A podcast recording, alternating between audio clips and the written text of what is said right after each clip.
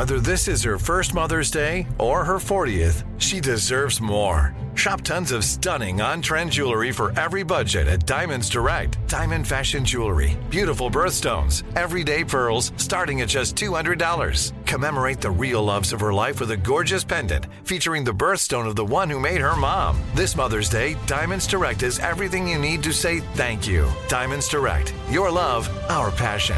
Online at DiamondsDirect.com. Welcome to Unobscured, a production of iHeartRadio and Aaron Mankey.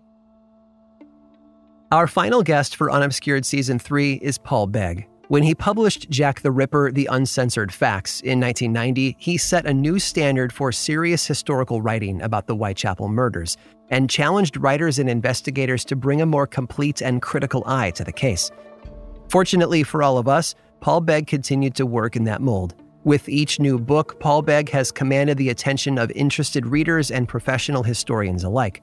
Paul has worked solo as well as with other writers to publish books like Jack the Ripper, The Definitive History, The Complete Jack the Ripper, A to Z, and recently, Jack the Ripper, The Forgotten Victims.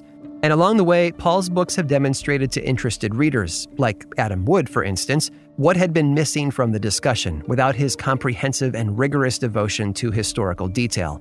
His collaborative spirit and his dedication to primary sources have made him a universally respected authority on the history and the facts of the case.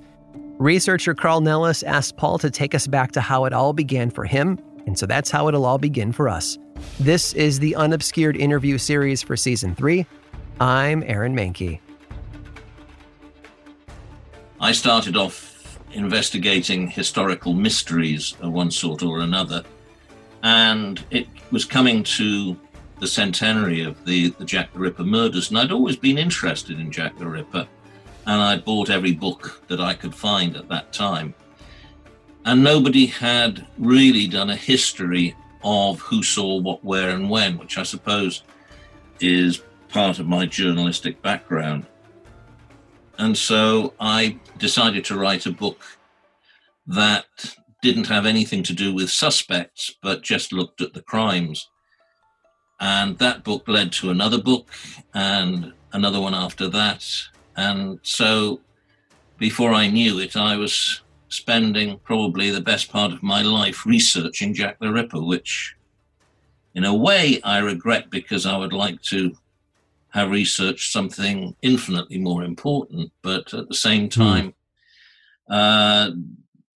Jack the Ripper becomes an acutely interesting subject to research and write about. Mm. Well, and I can say, for my own part, I'm really grateful for the historical approach that you've taken and the way that you have researched and written about 1888 in Whitechapel. And, you know, so for this program, we've been consulting your definitive history, the facts, and I've especially appreciated the perspective that you take in The Forgotten Victims. And we hope that listeners interested in thoughtful, detailed work will seek out your books. And maybe as a way into that, as a historian, how would you describe your historical approach? You mentioned a history of the crimes rather than focusing on the suspect.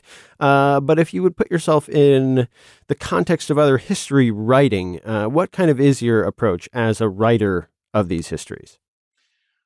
Well, I think it's important to just establish those basic facts, as I mentioned earlier, the very basic stuff of who saw what, where, when, and why that every good story should have. And very often, particularly in the history of something like crime, that's one thing that people don't do. They will describe the crime, but their real interest is in the suspect. And I think in historical crime, the great thing about it is that it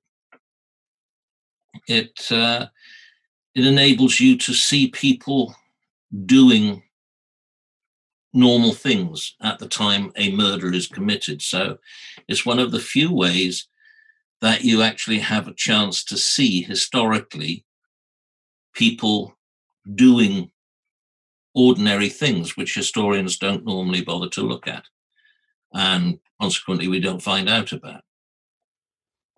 So in kind of general terms, how would you describe that ordinary life for most people in the East End of London in 1888 that we get a glimpse of when we look at and almost through this series of horrific crimes and then see the ordinary life that was happening around it? What do we see? What do we see there?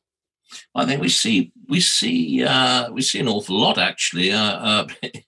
But it's a very hard life that the people were living at that time, particularly in the East End. And so it was tough. But an event like a murder captures the witnesses and the investigators in that moment of time, going about their day-to-day lives, and they're things, as I said, mainstream histories don't often tell you, and that many people probably wouldn't choose to read, even if historians did. For example, there were lots of horses, lots of them. So what did you do if your horse was injured in an accident or if it dropped dead in the street? And how dirty were those streets, awash with horse urine and worse? And what was it really like to travel in a hansom cab, rocking along like a ship tossed in a storm, cold in winter, hot in summer? And then, of course, if you opened the window in the hansom cab because it was getting very hot, the horse's hooves flicked the mess from the street back into the cab, which brings us back to horses. And so we... You know, all of that is sort of stuff that you don't normally find out about. Even the Sherlock Holmes stories have Holmes bowling along in a hansom cab, but we don't actually get told what it was really like. And we don't have doss houses anymore. People don't go into the workhouse. We buy our milk from a supermarket, not from a dedicated milk shop. We carry a torch to see in the dark, not an oil lamp. And we don't have music halls, and we don't have pubs every few yards. So a murder is a terrible thing, but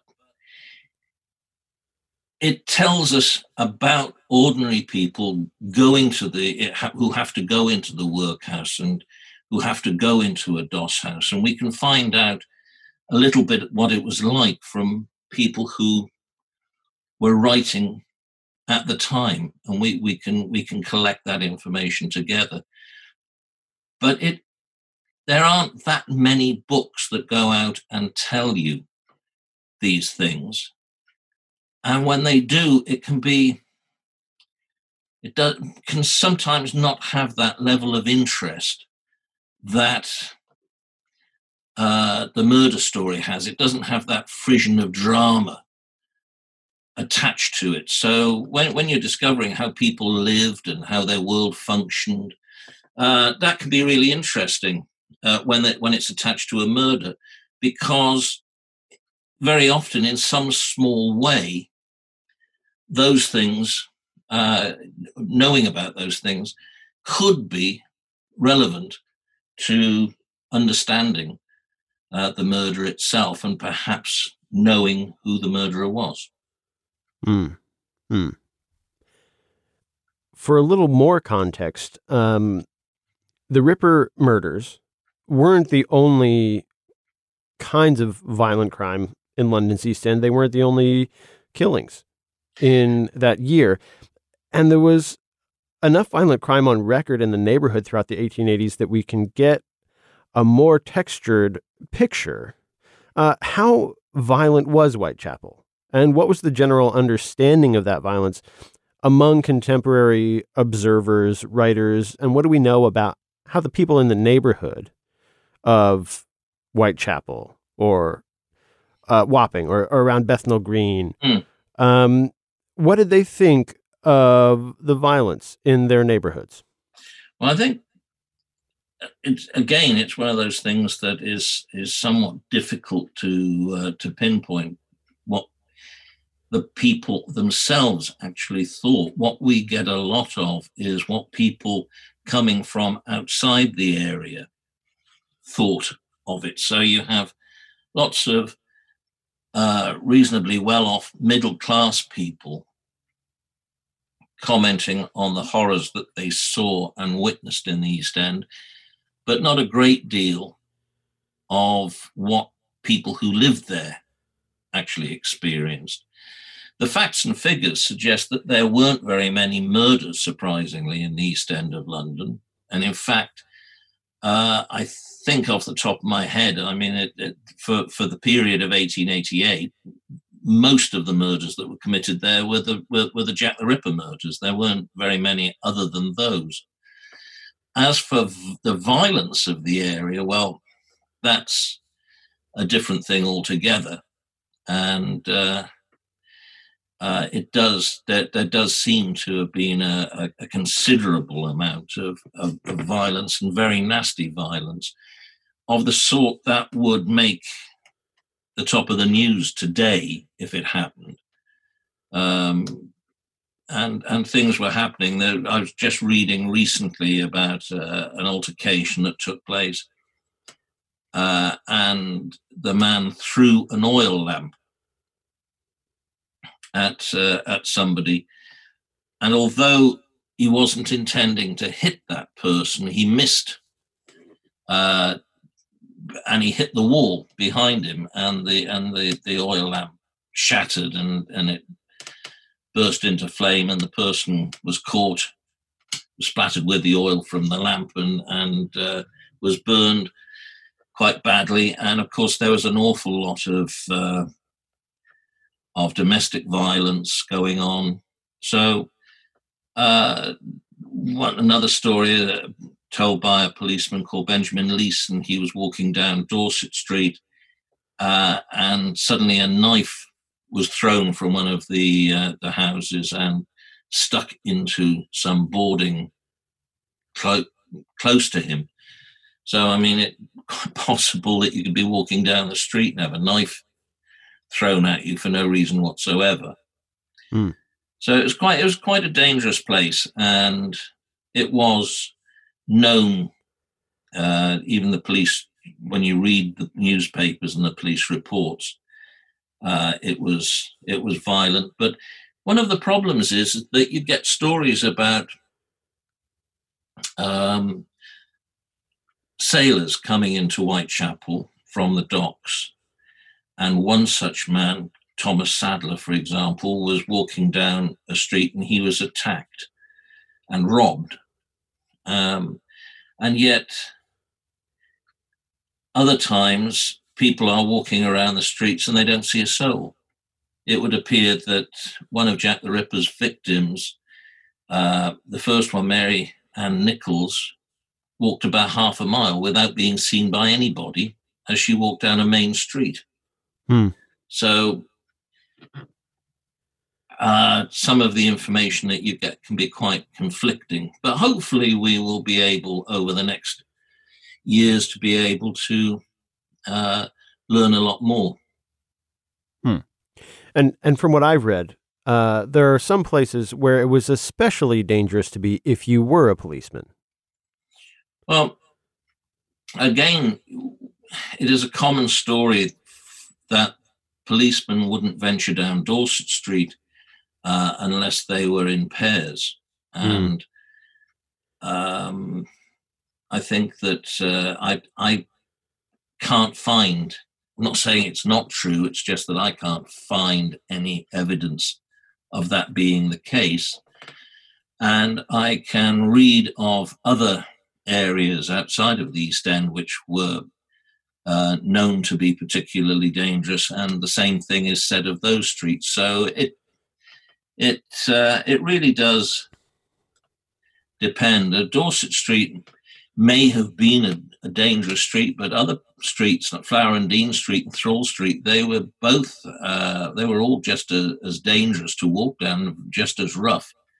And it's not said that policemen walk down those streets in pairs. So I think you have to take certain later statements with a pinch of salt. Mm-hmm. Hmm. Would you Would you describe Dorset Street for us? Yes, Dorset Street was a fairly narrow street. It had a pub one end and a bigger pub the other end and a small pub in the middle. And it was otherwise pretty much lined with what were called common lodging houses or doss houses. There was a little shop there run by a man called John McCarthy, which was basically an all-night grocer's shop. And really nothing about it to be alarmed about. It had started out its life being known as Datchet Street. That became Dorset Street, and the locals used to call it Dosset Street because of the number of doss houses that it contained. And it was the doss houses which had a really bad reputation for being places of immorality, because not too many questions were asked if a man and a woman turned up wanting a bed together. And they were thought to be hotbeds of crime and thievery, and so they weren't really looked upon very kindly. But in fact, they were fairly horrible places, but especially by today's standards, but they really were the poor man's hotel. They were where you went. You could buy a bed for the night, and it's popularly argued that sometimes some just strung a rope from one side of the room to the other, and for a penny you could lean on the rope and go to sleep there. There are photographs of this sort of thing happening, but I think that was a fairly uncommon practice. But so that, yeah, the doss houses were thought to be fairly dangerous, and to some extent they were, and the that gave Dorset Street a really bad name, which grew worse over the years as more murders were committed there. Mm-hmm. Hmm. When it comes to policing the East End, and especially heading toward the events of 1888 and the personalities and the people, let's go to Charles Warren. Can you briefly describe Charles Warren's, maybe his personality and his career leading up to 1888? Who was Charles Warren? Yes, so Charles Warren basically was a soldier, a scholar, engineer, an administrator. He had basically been undertaking or overseeing engineering work done in various places abroad. He was also an archaeologist of some distinction, and eventually was a senior Freemason, and he undertook excavation work in Egypt and elsewhere in Palestine. And he was, but it's also been claimed that whilst he was doing this work, he was acting as a spy and mapping out land for the government. But he was quite distinguished in that respect, wrote a couple of books about it, and he also played a part in investigating the death of a professor who'd gone out there and had gone missing and had actually been murdered by the natives. And Warren tracked down the natives and found out who they were, which really was no mean feat. So he came back to the UK as quite a bit of a national hero, actually, the way the newspapers had portrayed his actions abroad. So he came back. He was chosen to be commissioner of the Metropolitan Police. That was probably a very good decision, because certainly the press welcomed it because the police needed to be, were in desperate need really of organisation. Later, he was accused of organising the police too much along military lines, paying too much attention to minor things such as boots and shoes and things. But he did have a very keen concern about the welfare of the ordinary policeman. So what is interesting is that what happened at the time of Jack the Ripper caused a change in the police, which has carried on through to today. And probably, I mean, I think it might be fair to say it's affected things on really on both sides of the Atlantic and elsewhere. When the police were formed, it was formed as an organisation to protect the public from crime and protect and prevent crime. And that was the reason why they started, why you had policemen patrolling the streets on their beat. Detective work was really perceived as a sign of failure. Mm. To have the detective meant that a crime had been committed and that needed to be detected, whereas the whole object of the police was that crimes were not going to be committed.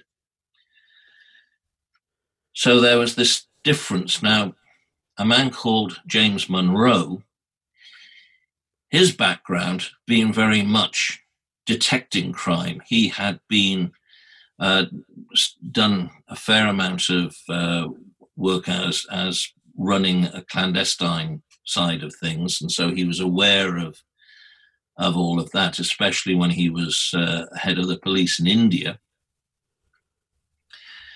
And he was appointed head of the CID, which is the detective branch of Scotland Yard.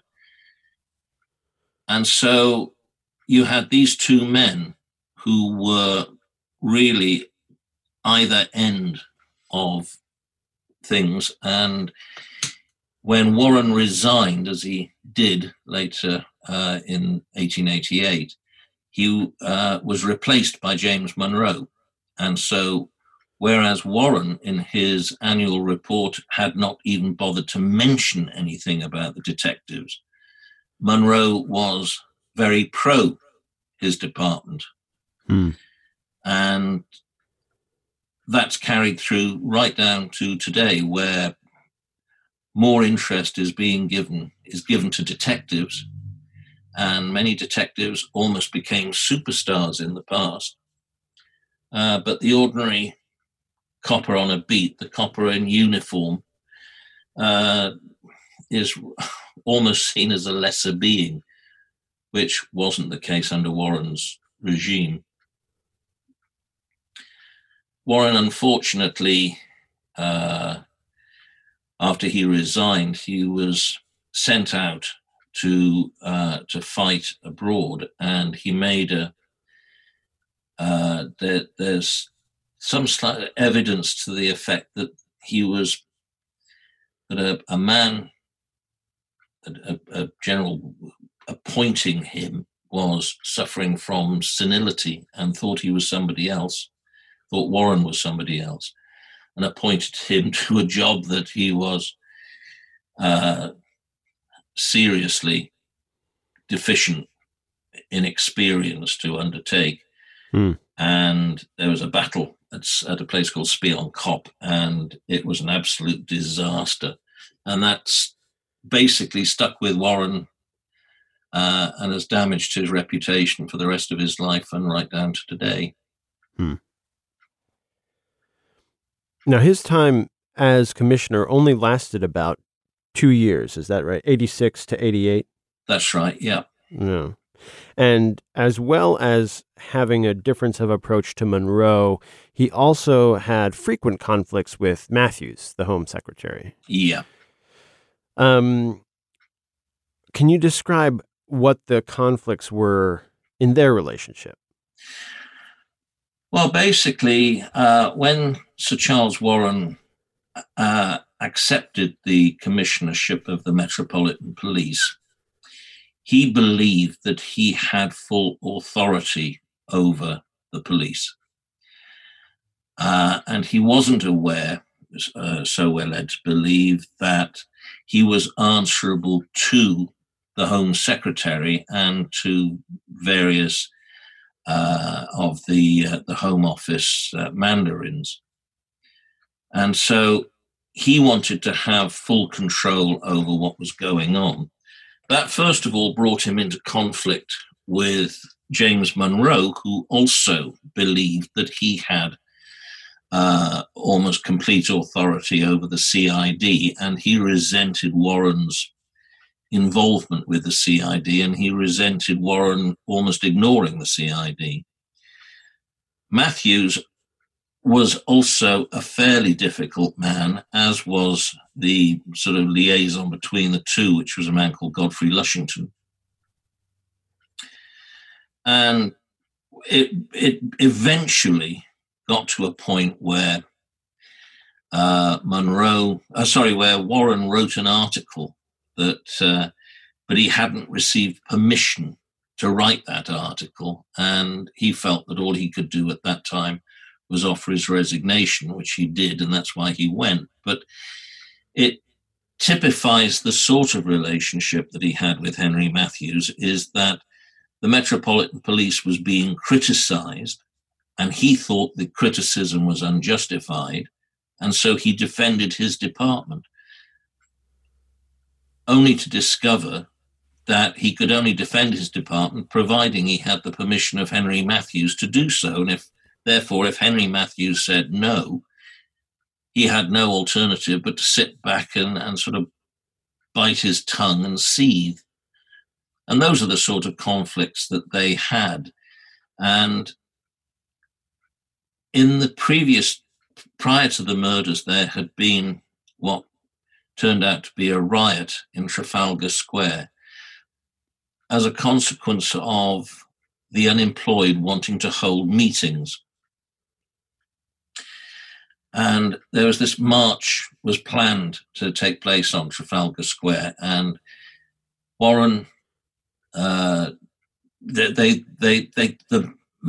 couldn't make up his mind what the legal situation was with regard to trying to stop these marches. So he vacillated from one thing to another. Warren was putting out instructions that the march couldn't go ahead, and then it was all right to go ahead. Everybody was getting frustrated. The whole thing blew up into a riot that was quite nasty, and Warren got blamed for the whole thing. So Matthews was a bit of a waste of time, really. He probably had his own troubles, which unfortunately we don't know a huge amount about. He seems to have fallen out with most people in one way or another. Even the government wanted him, really found him unsuitable as Home Secretary, but for various political reasons, they were not able to get rid of him. So he had to stay in office, even though he was causing quite a bit of difficulty. Let's talk a couple of other people who ended up being pivotal figures, either in the investigation of the Whitechapel murders or in the reporting on the Whitechapel murders. Let's talk Dr. Wynne Baxter. Who was he? Why is he such a significant figure in the investigation and in the press reporting about the Whitechapel murders? Well, Wynne Baxter was actually a lawyer, not a doctor, but which was possibly one of the problems. He was the coroner for the area where at least three of the murders were committed. And so it was his job to basically inquire into the crime and to establish cause of death, time of death, and details like that. There's also the fact that he felt a little bit that part of things were with an unsolved crime, that there was a responsibility there to interview and gain the evidence of people, so that in the event their testimony would given under oath would be available to be brought to court if at some point in the future somebody was put on trial for the crime, because they couldn't always guarantee that that a witness could be found or would even be alive. Baxter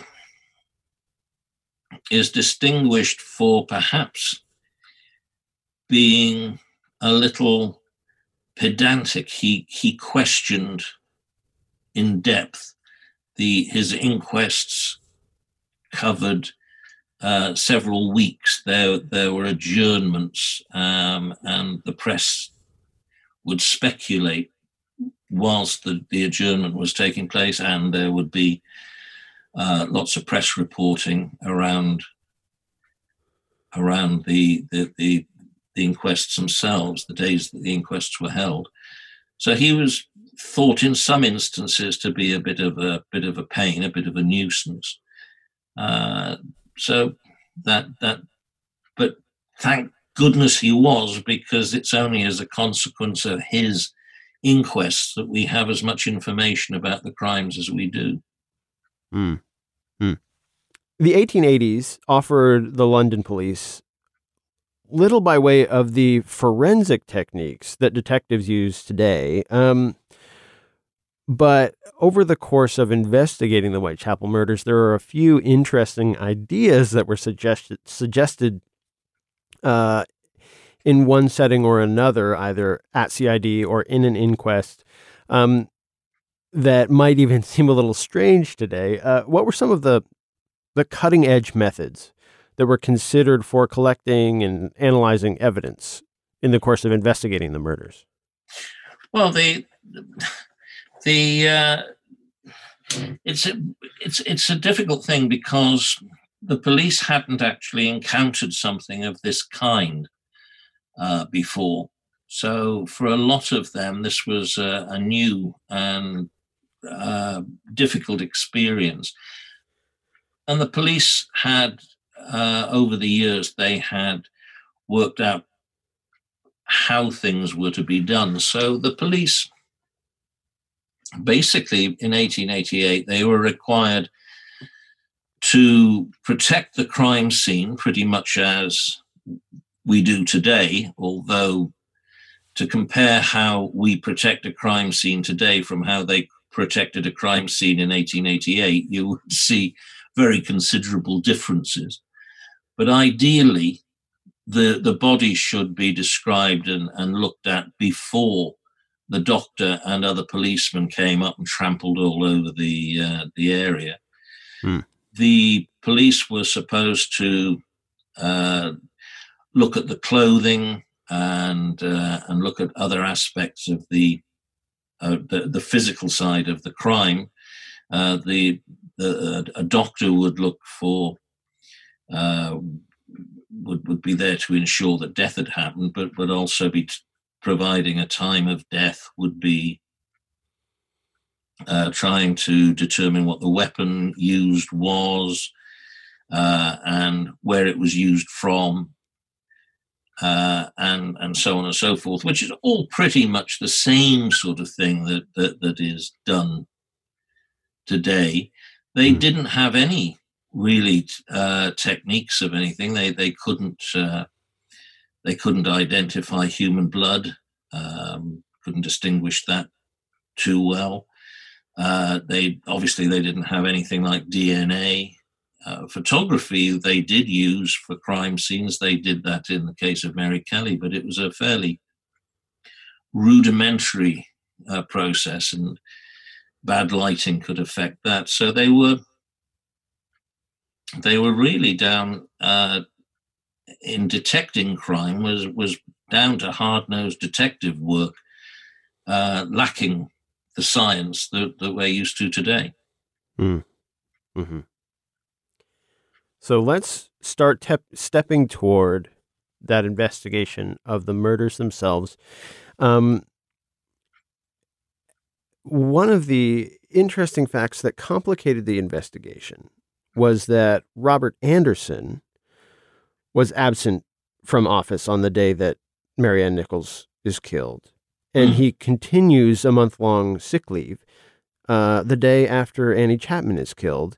Can you describe the department that he left behind when he was on this sick leave? Well, what happened with Sir Robert Anderson was that he was appointed head of the CID, and he says that his doctor had at that point prescribed him with a necessary holiday because he was suffering from exhaustion. So when he was appointed to the job, he made this point known, and the date when and for how long he should take leave was given to him by Sir Charles Warren. So it wasn't actually Anderson's choice to go at that time. Mm. That was the time that Warren wanted him to leave, because Warren was actually expecting there to be an upsurge later on in 1888, when he thought there would be further demonstrations by the unemployed, as had happened to him in the previous year. So he wanted Anderson back, and fully ensconced in the assistant commissioner's chair for later in the year. So he told him to go at that time. So Anderson went on holiday. He couldn't have known that there was going to be a murder on the day he left, nor could he have known, or would he have expected, that there would be another murder straight afterwards. And so when he was alerted to come back, he did so. So Anderson was away. But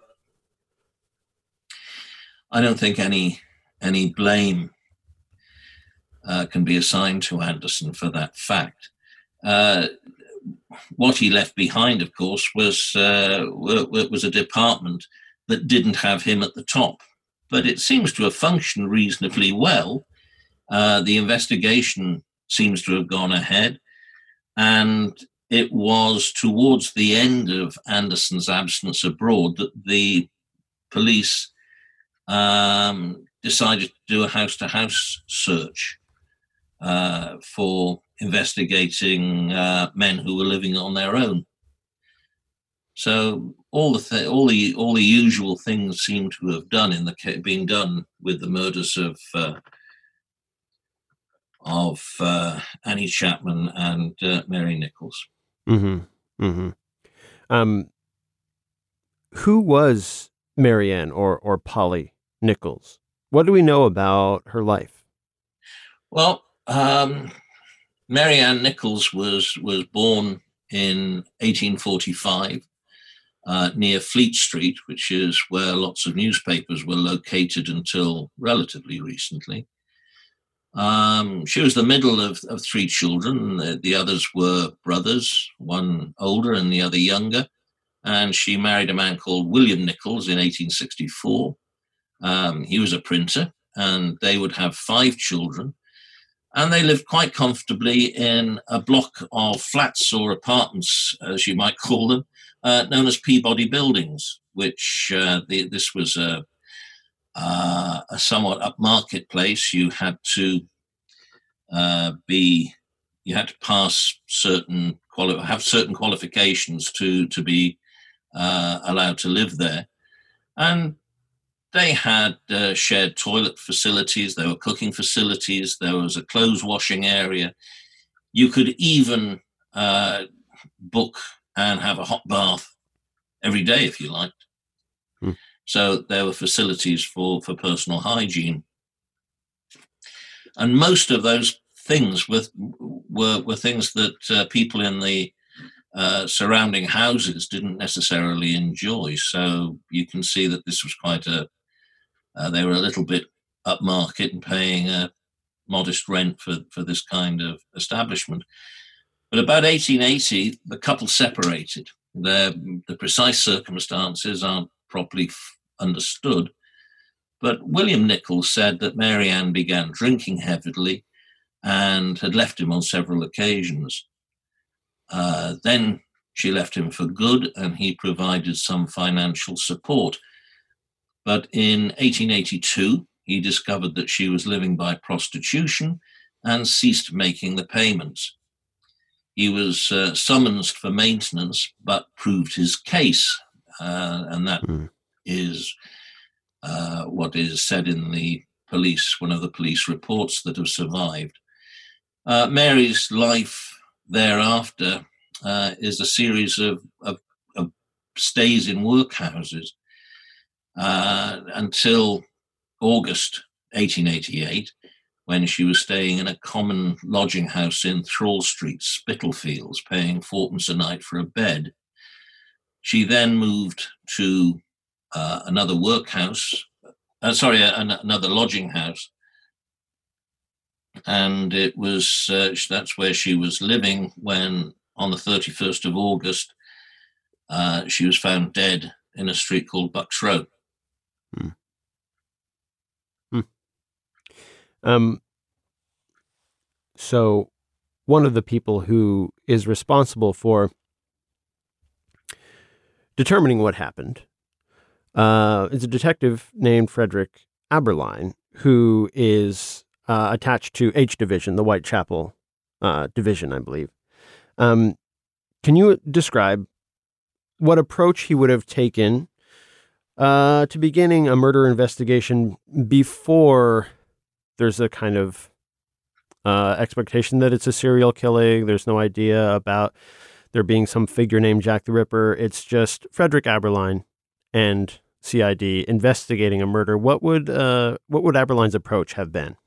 Well, first of all, there had been two murders in Whitechapel prior to the murder of Mary Ann Nichols. Mm-hmm. The first had been early in the year when a woman named Emma Elizabeth Smith was attacked by a group of three men, and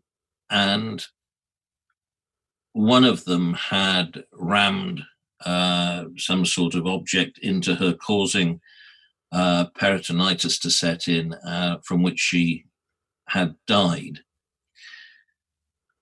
And then about a week before Mary Ann Nichols was murdered, another woman called Martha Tabram had been murdered on the landings of a block of flats, and she had been stabbed nearly 30 times, and in a fairly frenzied attack, a lot of the stabs being to the area of the genitals and the upper thighs and so forth. So then the murder of Mary Ann Nichols came along. So that was the third murder in Whitechapel, remembering that there weren't any other murders taking place. Those were the only three murders that had taken place in Whitechapel. Mm-hmm. At that time. So by the time you got to Nichols, it was beginning to be recognized that there was something odd going on. Now, the original idea was that that the murders had perhaps been committed by a gang who'd been extorting money from the local prostitutes. And so basically these two attacks, first of all, a very violent attack that wasn't necessarily intended to kill, and then a frenzied attack on, which obviously was intended to kill, but these were lessons to show what other women could expect if they didn't pay up to the gang. So that was had been a prevailing theory. Inspector Abberline had been assigned to the Whitechapel area in March 1873 and had been there until February 1887, at which point he was transferred to the Met's headquarters, Scotland Yard. So when Nichols was murdered, he was sent back to investigate the murders because he knew the area really well and was very well respected there and knew a lot of people. So he would have had quite a lot of eyes on the ground, as it were. And so his investigation came to the conclusion that he then sort of abandoned the idea that this was a gang, and he came to the conclusion that they'd probably all been committed by the same person, and that the murder of Mary Ann Nichols was by one person and not a gang, and that that person was a man. Hmm. So why would the earlier killings of Emma Smith and Martha Tabram later be omitted from considerations of the case as a whole by someone like Dr. Thomas Bond on November 10th? Well, to be honest, I don't think we really know why Bond didn't include those crimes. He wasn't asked to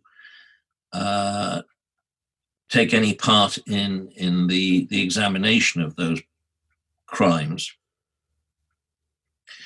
and it was with Nichols that we start to get detailed descriptions of what were happening. So it may well be that he was only provided with information from Nichols to Mary Kelly, which was a crime that he was responsible for. It actually was there.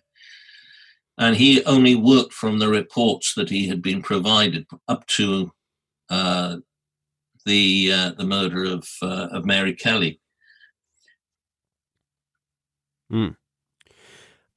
Now, just before Annie Chapman's murder, the radical newspaper, The Star, which had been publishing for less than a year, they began to trumpet the story that Polly Nichols' killer was a Jew named Leather Apron. Can you describe when these reports start hitting the public? What kinds of stereotypes about Jewish life in the East End would these reports have conjured up for The Star's readership? Well, The East End Jewish community was largely consisted of recent immigrants fleeing persecution in Eastern Europe. They formed tight-knit communities, often built around people who had come across from the same village. So whole streets could be taken over by people who fled from the same village abroad and in Eastern Europe, and they'd have their own little places of worship, and of course, because they were looking for kosher food, they would only be eating the food provided in the main by their own community. So that alienated a lot of the native people, especially when accommodation that had formerly been made available to one family. The immigrants coming from Eastern Europe were content to take a room with the whole family living in a room. And so these properties, many of these properties, could be let to lots of people instead of one person. And so the single tenants were finding it very hard to find somewhere to live. And so there was a lot of ill feeling about these people, which basically boils down to the difficulty that we have in being able to distinguish between hostility towards people because they were Jewish or just because they were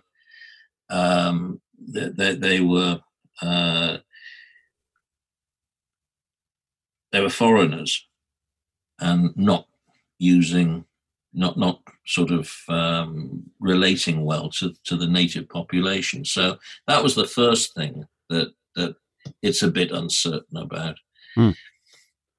Mm. But what's interesting, I think, about the leather apron story is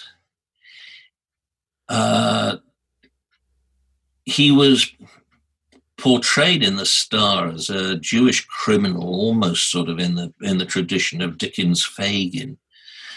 The Star reported that he moved through the streets at night. He was strangely silent, very menacing, and threatening the prostitutes with a sharp leather knife.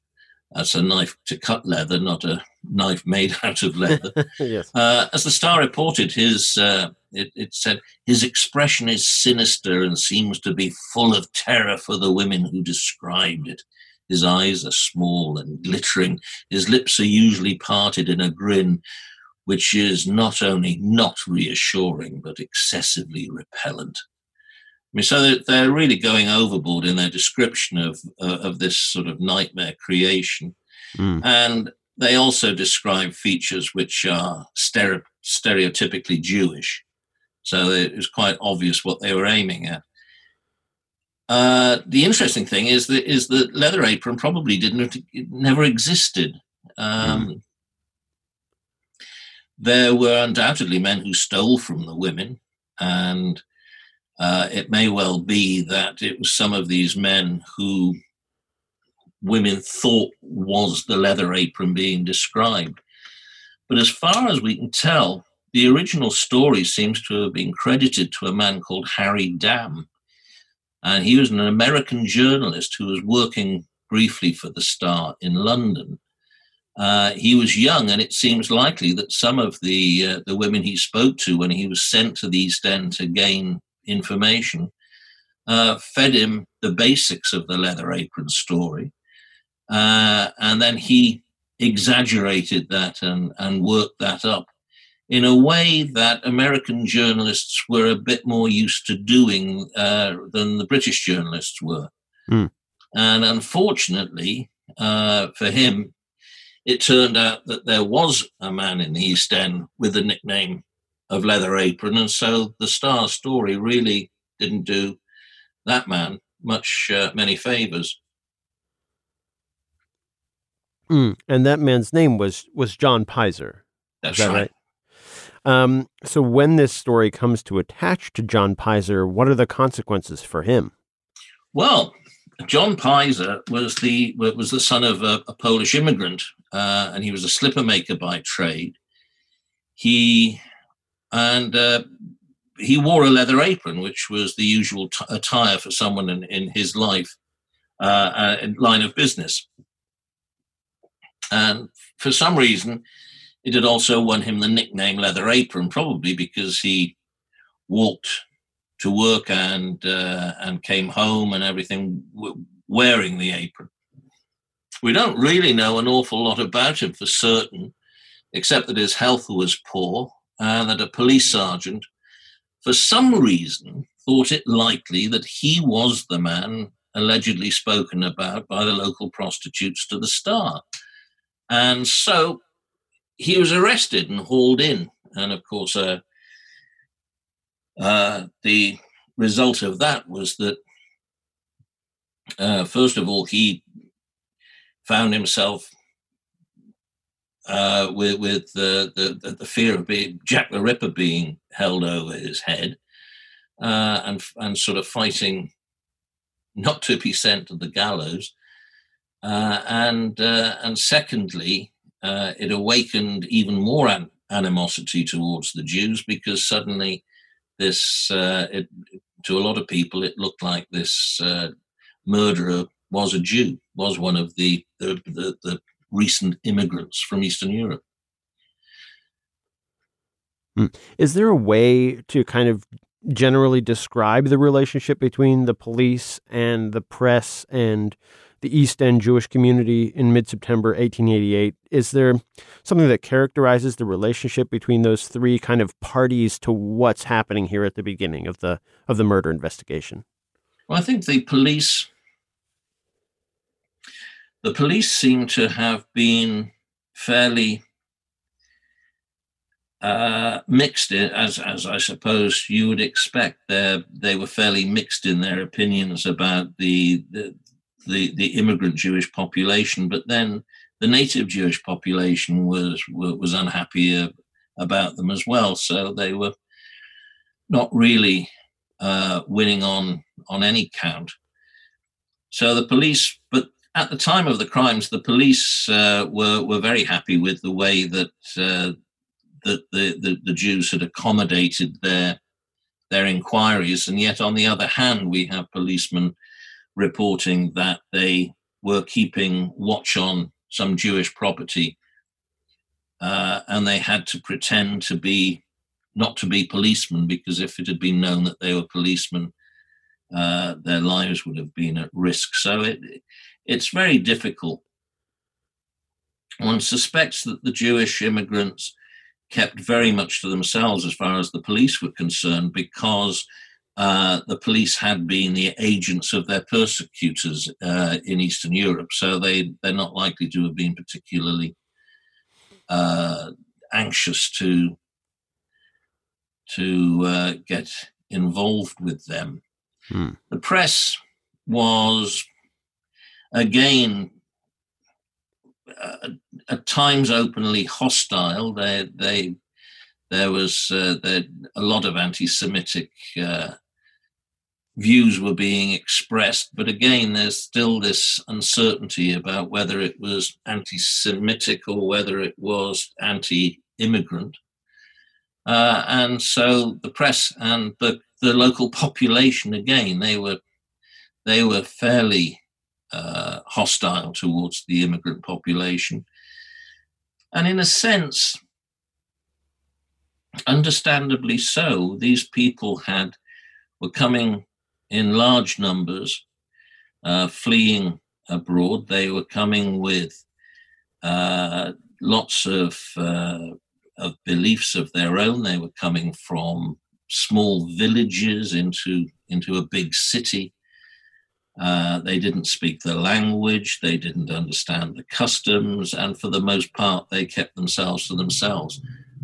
So by not integrating with the population, they weren't at that stage doing themselves any favors either. So it was really a very difficult situation. It could flare up at any moment. Mm.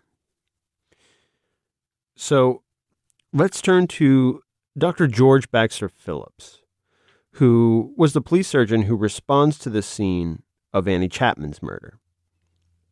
Can you describe a police surgeon's role and the work that someone like Dr. Baxter Phillips was doing at the time? Well, a police surgeon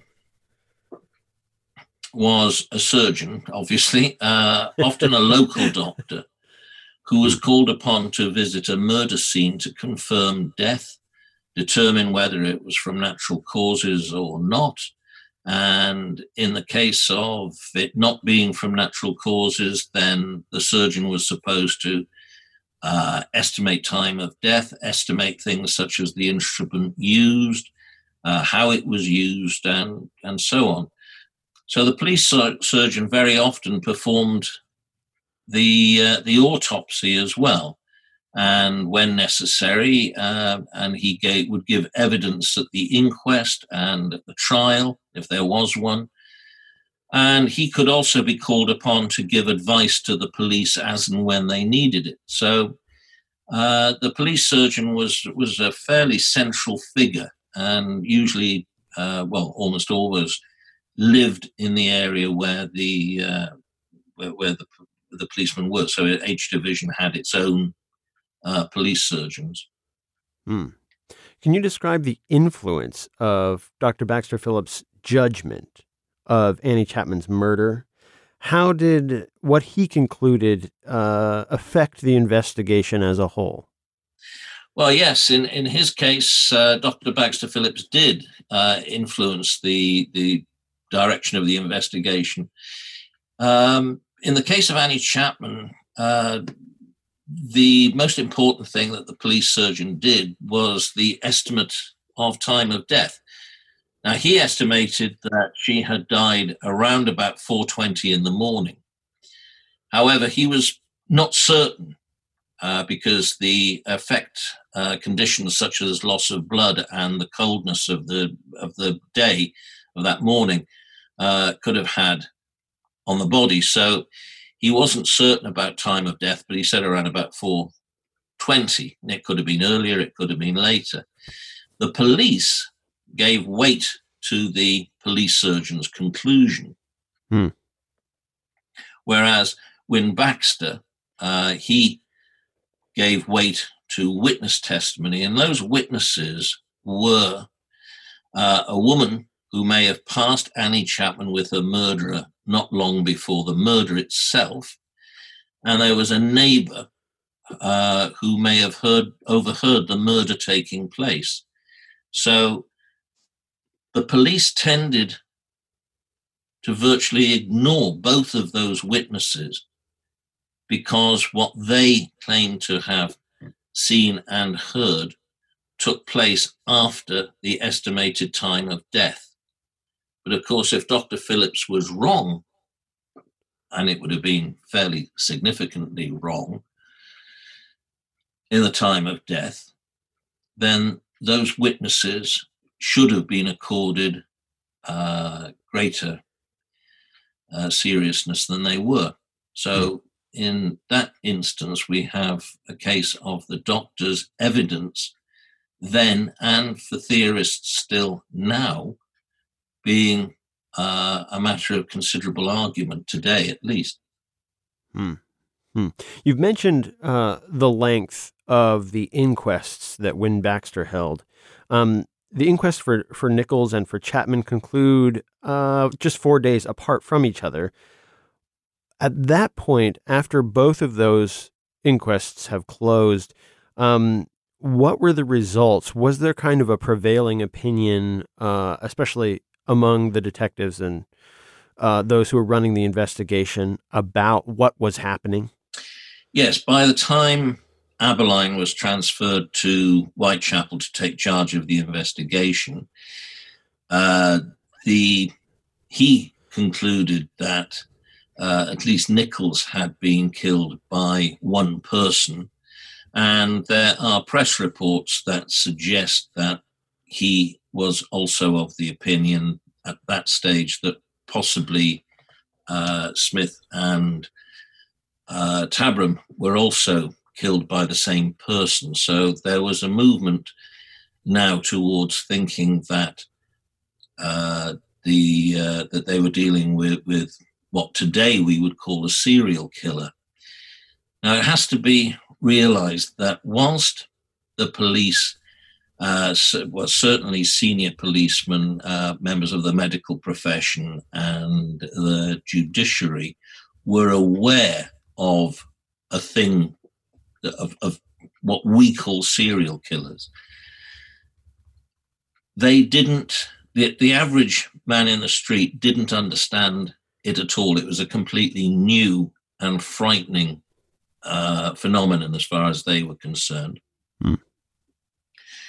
The senior police and the doctors and so forth didn't have a shared language with which to describe these people.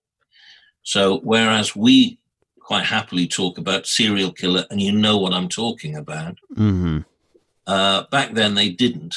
And also the prevailing medical opinion was basically one that these people were moral defectives in the way that insane people were insane. And so they had a brain issue, and others thought that the serial killer had a moral deficiency, which obviously we now know. Well, obviously they do have a moral deficiency, but it's not an illness. So there was a considerable amount of uncertainty about what serial killers were, but it was, and for the average man in the street, this was a completely new experience. And that is where what I suppose you might call the beginnings of ripperology lie, because people then, the man in the street and in the newspapers, tried to speculate about the kind of person they thought the murderer was. Mm. So they weren't coming up with names, but they were thinking of things like a deranged doctor or a mad midwife or a religious fanatic.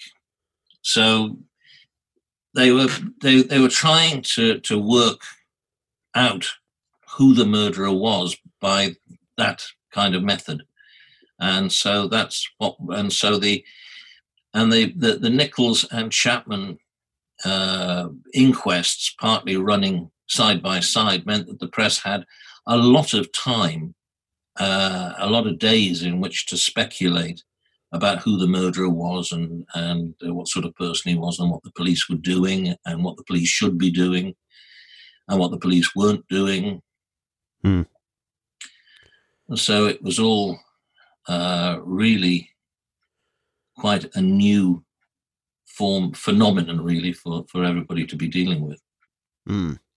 And then we have the Dear Boss letter arriving at the press office. Mm. Can you describe that letter and what effect it had on the investigation? Well, there was a news agency called Central News, and they claimed to have received this letter on the 27th of September, 1888, and treated it first as a joke. But on the 29th of September, they passed it across to the police. And this letter started, "Dear Boss," and the text purported to be from the murderer, who signed himself Jack the Ripper. And whether or not the police actually believed that this letter came from the murderer, they gave publicity to the letter, probably just in the hope that someone might recognize the handwriting and they could investigate from that. The letter did two things.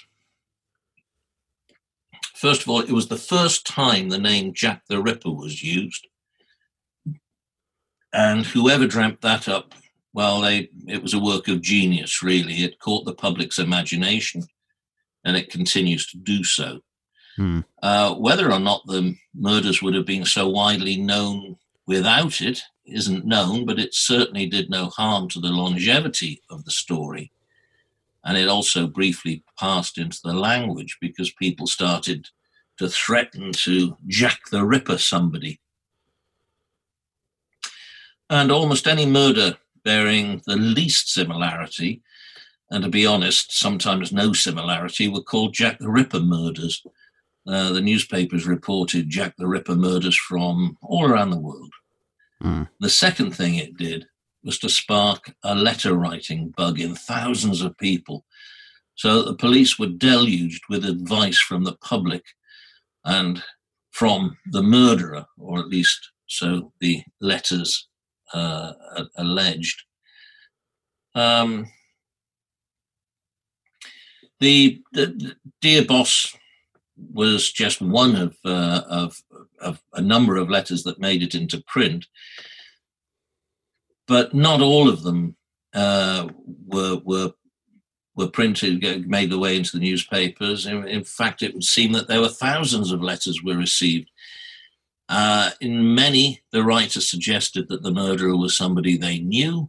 Others suggested the type of person the Ripper was, a policeman or a doctor, as I've said, and how and where he might be caught. In others, people suggested how the police should do their job. Others were supposed to be from the murderer, and they were jeering or gloating about the stupidity of the police or giving the location of where he intended to strike next. And other letters were sent to newspapers, and a few were sent to private individuals. In the latter case, indeed, a few people were even arrested for writing these letters, most of them thinking that they were being funny when they did so. Would you describe the Saucy Jackie postcard? Yeah, the Saucy Jackie postcard was posted to the Central News on the 1st of October 1888. It also addressed the recipient as boss, and other content suggested that it was written by the same person as the Dear Boss letter. And the postcard appeared to give details of the murders of Elizabeth Stride and Catherine Eddowes that only the killer at that time could have known. It's now thought possible that it could have been posted after the details of the murder were published. And neither Dear Boss nor Saucy Jackie are really now believed to have been written by the murderer at all, but they certainly contributed considerably to the notoriety of this series of murders. Now, Liz Stride was Swedish. Can you describe what brought her to London? What was her life in England like in the years before she ended up alone in Whitechapel? Well, Liz Stride was registered as a prostitute in Sweden, but how and why isn't certainly known. She managed to gain some decent employment in Sweden, and she was taken off the prostitutes register, and then a small inheritance enabled her to emigrate to London. She worked here and then married and even ran a small coffee shop with her husband. But the marriage eventually collapsed. Elizabeth had apparently started drinking heavily, and this was the cause of the breakup, we're told. She took to pleading, apparently mainly for the Jews, and it was said that she could speak Yiddish. But her life spiraled downward. Her drinking landed her in court on charges of being drunk and disorderly and using obscene language on several occasions. There's no known record of her being arrested for prostitution, but there's no reason to doubt that, as with many women at that time, she could have resorted and did resort to prostitution when there was no other alternative. Somebody said to me many years ago that you'd be horrified if you knew what Great Granny had done in her life to make ends meet. So this was not an uncommon thing in the East End. But a fellow lodger where she stayed from time to time told a journalist, he said, when she could get no work, she had to do the best she could for a living. And that was in relation to being a prostitute, but he was defending her, said that she was a nicer, cleaner woman you couldn't wish to meet. So, yeah, she was, Liz Stride had a tragic life, I think. Can you describe what Israel Schwartz saw on the night of Liz Stride's murder? Israel Schwartz told the police that he had been walking home at night. A short distance ahead of him was a man, and that man turned into Berner Street, which was also the direction in Schwartz was going, so he followed him in. A little up the way up the road, there was a lone woman. The man ahead of Schwartz stopped. There may have been a brief exchange of words, we don't know. And then the man pulled the woman into the street and threw her to the ground. She gave a low scream, and Schwartz, thinking it was a domestic and not wanting to get involved, crossed the street and hurried away. As he did so, the man shouted out what sounded like Lipsky, and Schwartz ran off, just seeing another man holding what he seriously described as a knife or a pipe. The attack had taken place very close to the spot where Elizabeth Stride was found dead, and had taken place about 15 minutes before her body had been discovered. It was therefore possible that Schwartz had seen the run-up to the murder and the murderer. So in terms of the case as a whole, and in terms of trying to identify a suspect on the part of the police, prevent further killings, how important was Israel Schwartz as a witness for having seen these events? It's very difficult to say how important Israel Schwartz was. He wasn't called to the inquest, which perhaps suggests that what Schwartz witnessed had nothing to do with the murder, or that it was decided he was lying and the assault never took place. Whether or not he witnessed an assault on Elizabeth Stride, he was nevertheless a witness, if he was telling the truth, to what was going on in the street shortly before Stride's body was found. So in theory, he should have been called to give evidence. But of course, if the police thought that he wasn't telling the truth, then he had nothing relevant to say if he wasn't in Berner Street at the time.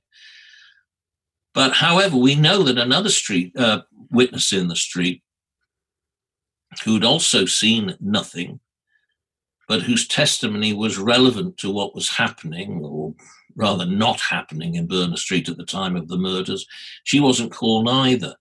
So it's possible that the police were keeping Schwartz under wraps, which they shouldn't really have done. And assuming they were doing it, or rather they shouldn't have done it, assuming that they did it at all. Or it's possible that Schwartz gave his testimony in camera or off the public record, or finally, that he'd gone to ground and the police couldn't find him. So basically, if Schwartz was telling the truth, then his testimony would be important. Obviously, if he wasn't telling the truth, his testimony was unimportant. If he had been in the street at the time he said he was, but hadn't seen the assault on Stride, his testimony was still relevant because he was there shortly before the murders were committed.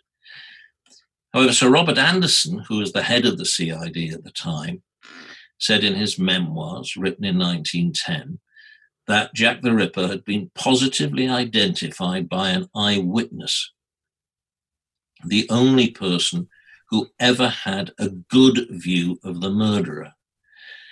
This person had refused to give evidence because the murderer was a Jew like himself. So we are being told by Sir Robert Anderson that the witness was a Jew and that he had a good view of the murderer. We know of only two men who saw a man with a woman identified as a victim. A man called Lavender, who was one of the three men who passed a woman they identified as Catherine Eddowes, and Israel Schwartz. By no stretch of the imagination could Lavender genuinely be described as having had a good view of the murderer. So that means that the only Jewish eyewitness to anything that we know about was Israel Schwartz. So either Anderson's story confirms what Schwartz said and also means that Schwartz was Anderson's eyewitness, or the whole thing is open to serious doubt. Mm. Mm. Now, in that story that Schwartz tells, there's that shout of Lipsky. Can you describe the Lipsky case that he is probably referring to there? Yes. Very briefly, Israel Lipsky lived in Batty Street, which was a street adjacent to Berner Street, which is where Stride was murdered. A fellow lodger in the house was a young woman named Miriam Angel, and in June of 1887, she was poisoned with nitric acid, or nitric acid. It also appears that Lipsky had tried to commit suicide by drinking the acid too, but he didn't die, and when he'd recovered, he was charged and tried and convicted of murdering Miriam Angel. He denied having done so, and a lot of people believed him, but the jury wasn't amongst them, and he was sentenced to hang. There was a great deal of effort to try and persuade the Home Secretary to commute the sentence, but Henry Matthews refused to do so, and Lipsky then wrote a confession shortly before he went to the gallows. Many people still entertain doubt about his guilt. However, the name, we're told that the name Lipsky was briefly used as a term of insult. So it is to be assumed that the man who Schwartz saw attacking a woman was making a remark about Schwartz's appearance. Hmm. Hmm. From that same night, when Liz Stride was killed, can you describe Leon Goldstein and what he contributed to what came to be the public image of Jack the Ripper? Around the time Elizabeth Stride was murdered, a man was seen in the street. He carried a black bag, and fortunately, a man named Leon Goldstein recognized the description of himself in the newspaper and went along to the police. The contents of his black bag were utterly harmless, and Mr. Goldstein went on his way, but his black bag stayed in the public's mind and added to the image of the toff, the upper-class gent with a top hat, wearing a cape and always carrying a black bag. The bag is iconic in the story of Jack the Ripper, as much as the deerstalker hat is iconic in the image of Sherlock Holmes. So Leon Goldstein inadvertently gave rise to this myth of the black bag, and the police didn't help because they never released the story of Mr. Goldstein to the press, so it was never significantly reported. Hmm. Hmm. When was it that the story that the police knew from their conversation with Goldstein finally did become public, so that you and I could know about it today? Well, that's known as a consequence of the since the release of the police files, because they were kept private until the 1970s. So that's part of the information that's coming to light in these recent years. Mm. It's worthwhile remembering that up until really the year 2000, research into Jack the Ripper and his crimes was severely curtailed by the fact that police files were closed.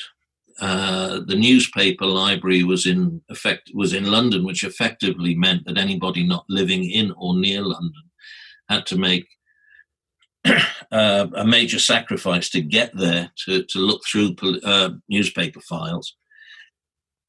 So researching Jack the Ripper was, which you know, has been done by private individuals, not people with tons of money and lots of spare time, and done when they are also trying to very often they have a job, full employment, and there may be a family and family demands. So they weren't able to go off and do all these things.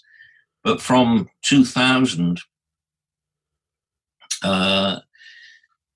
we've benefited greatly from vast, you know, the genealogical records that have been made available on sites like Ancestry, and the massive digitization of newspapers, which is going on in America and here and elsewhere in the world, which has opened up a huge range of information that prior to 2000 people didn't have access to. And the search facilities available on the computers have made looking for information so much easier. And with a click of a button, I can now find records that it would maybe have taken me a week to find 20 years ago, 20 years ago, 30 or 40 years ago. So there's a big difference there. And also in 2000, Stuart Evans and Keith Skinner published a book which contained all the police files, which hitherto had, again, only been available to people living in or near London who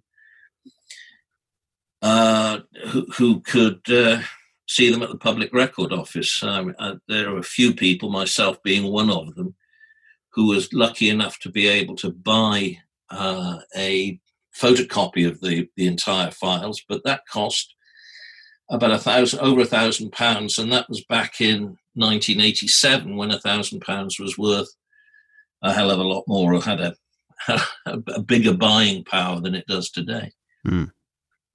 So when people say, oh, you know, that ripperologists haven't really paid an awful lot of attention to the people involved and the victims and everything, it's because we haven't really had access to the source materials until relatively recently.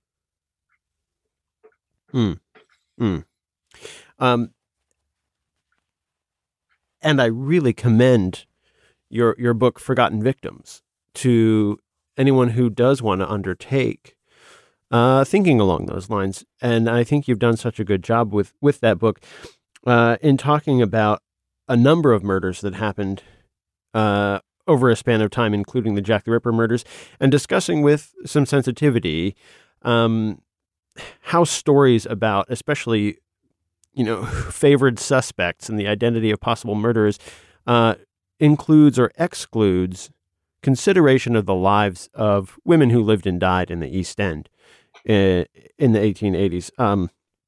I thought, you know, in some ways it is a hard subject, but in some ways I found it a beautiful book, and I'm really grateful for that one. Thank you. There's a footnote in that book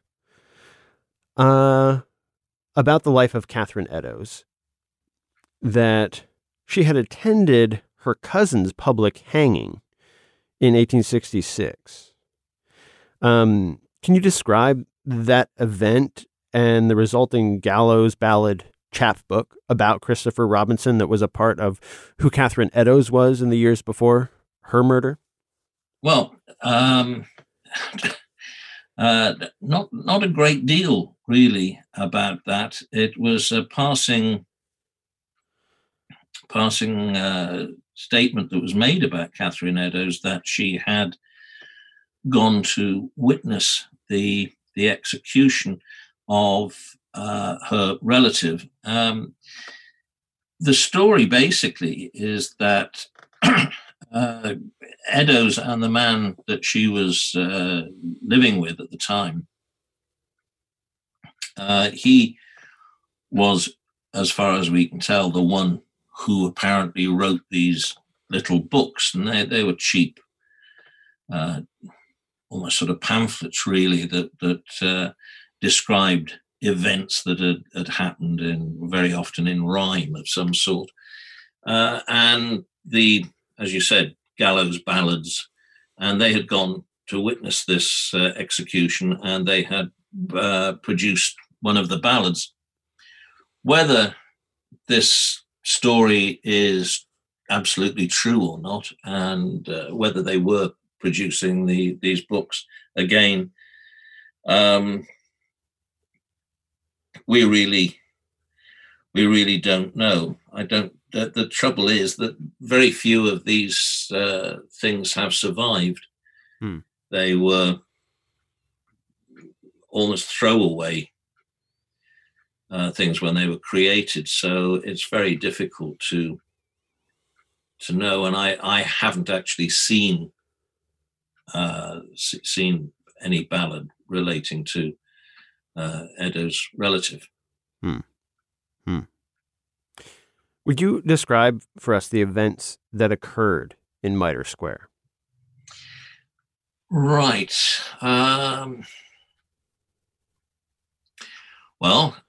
At about 1:45 in the morning, PC Edward Watkins was on his beat, which took him into Mitre Square, which was a small square with three entrances. In the shadows of the southwest corner, he saw the body of Catherine Eddowes. It emerged that about 10 minutes earlier, three men had passed one of the entrances to Mitre Square and had there seen a woman talking to a man. Two of the men walking past would later identify the woman by her clothing as Catherine Eddowes.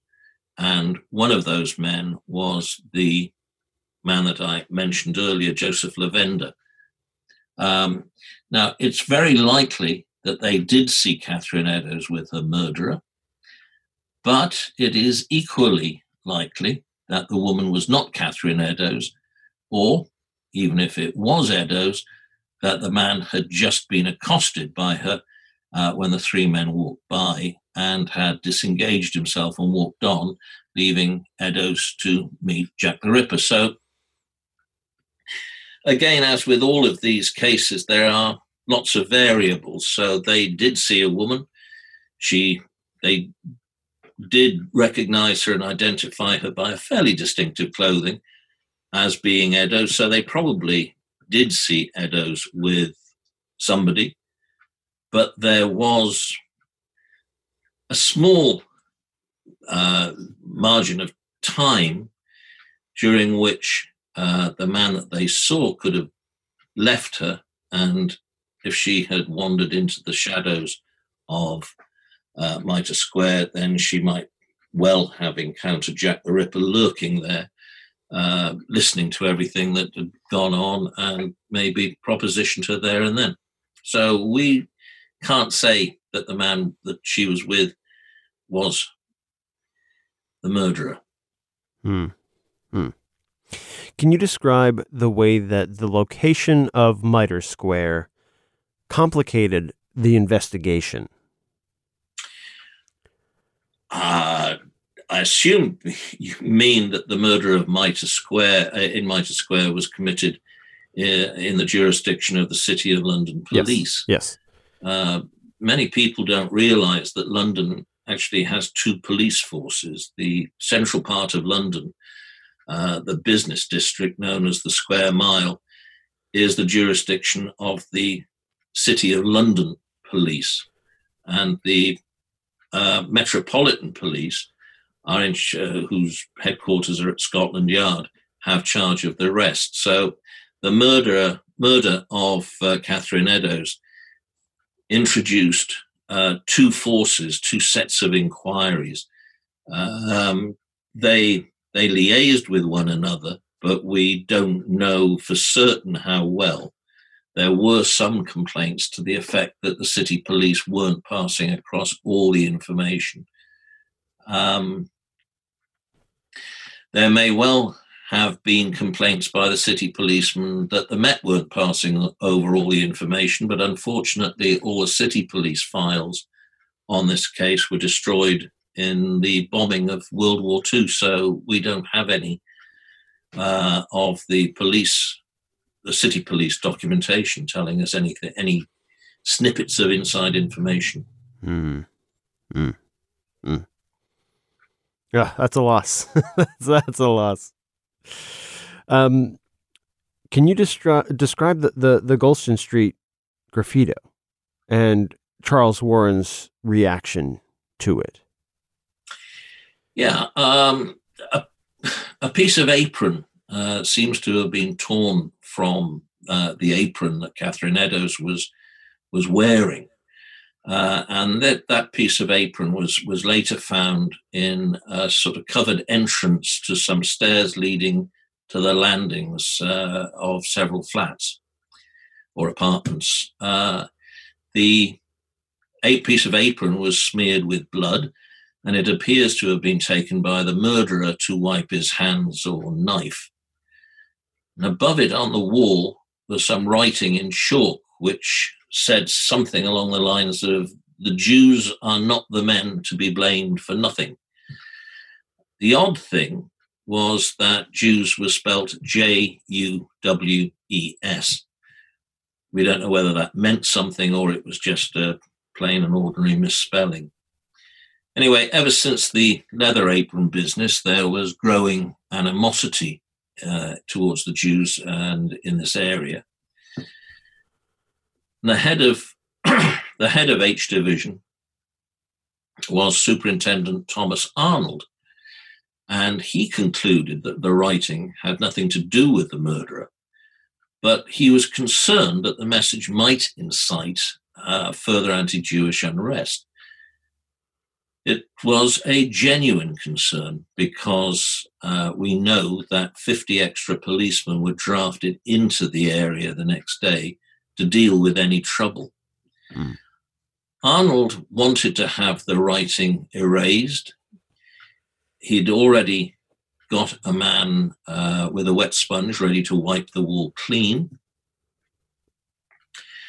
And Sir Charles Warren, the Commissioner of the Metropolitan Police, recognising the seriousness of erasing what could have been the murderer's handwriting, carefully listened to Arnold's concerns and took the responsibility of giving the order to wipe off the chalk writing. He took that responsibility upon himself so that basically he'd get the blame and not Thomas Arnold. So I think that gives an insight, a little insight into Charles Warren's character there anyway. Mm. Later commentators, including policemen such as Sir Robert Anderson, decided that Warren's actions were wrong and described them as crass stupidity. And were of the opinion that Warren had destroyed the only clue ever to be left by the murderer. But in fairness to Warren, Superintendent Arnold had recommended the erasure, and as I said, had been waiting about to give the order himself. Mm. His concerns about the message perhaps sparking anti-Jewish unrest were genuine. So Warren really had very little option but to accept that the anxieties of the man in charge of that part of London. Arnold knew it far better than Warren did.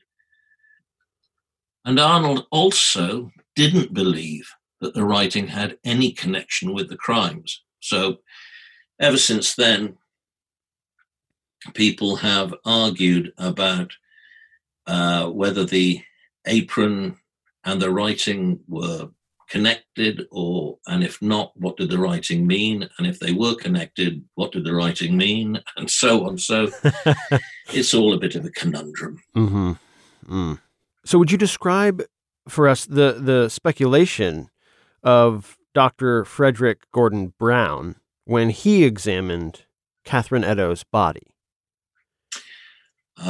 Dr. Frederick Gordon Brown was the police surgeon who conducted the autopsy on Catherine Eddowes. A kidney had been removed from Catherine Eddowes and apparently taken away by the murderer. Dr. Brown concluded that the removal of the kidney suggested that the murderer possessed anatomical knowledge, and to have successfully removed it, he thought that he must have had a degree of surgical skill.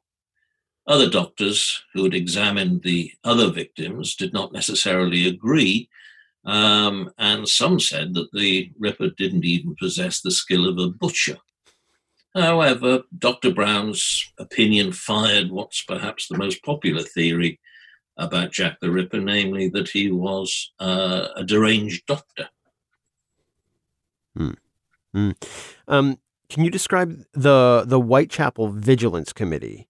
And what led the committee to dissolve toward the end of October, on October 20th? A lot of the residents in the East End were dissatisfied with the police investigation, and those, especially those with businesses, formed together to offer a reward and to assist the policemen on their beat by patrolling the streets, keeping an eye out for suspicious men and reporting any they observed. They were called the Whitechapel Vigilance Committee. They were not, as they are sometimes described, vigilantes. They may be the same root to the word, but they weren't taking the law into their own hands. They were merely keeping an eye open. They were being vigilant. Mm. Mm.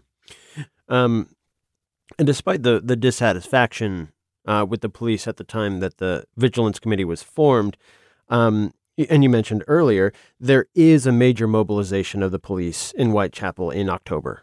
How would you describe that operation that's undertaken? Well, basically, the police had very little option but to catch catch Jack the Ripper in the act.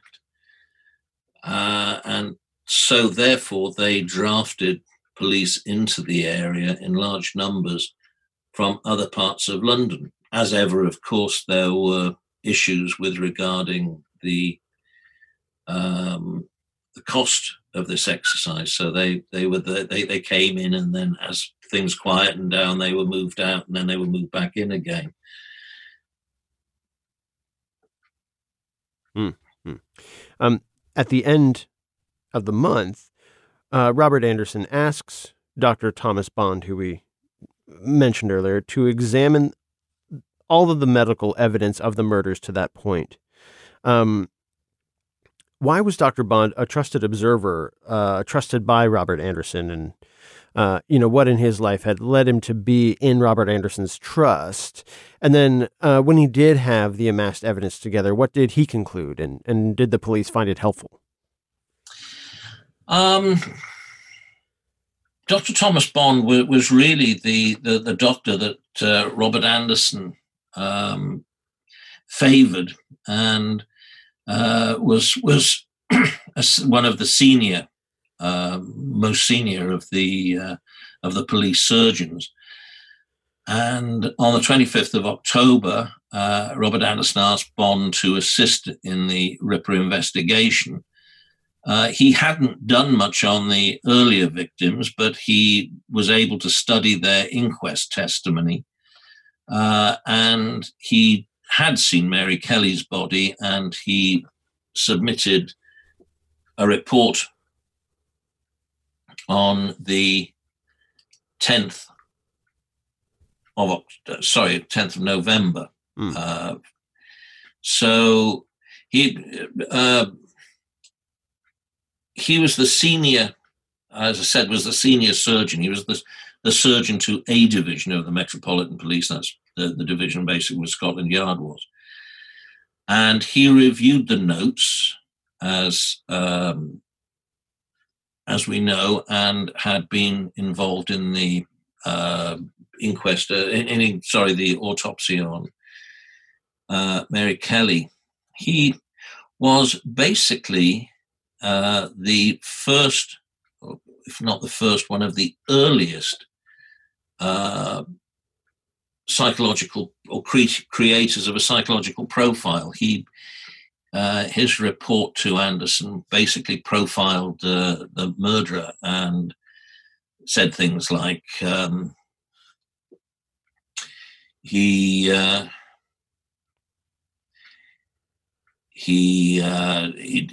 concluded that the murderer would not necessarily be splashed or deluged with blood.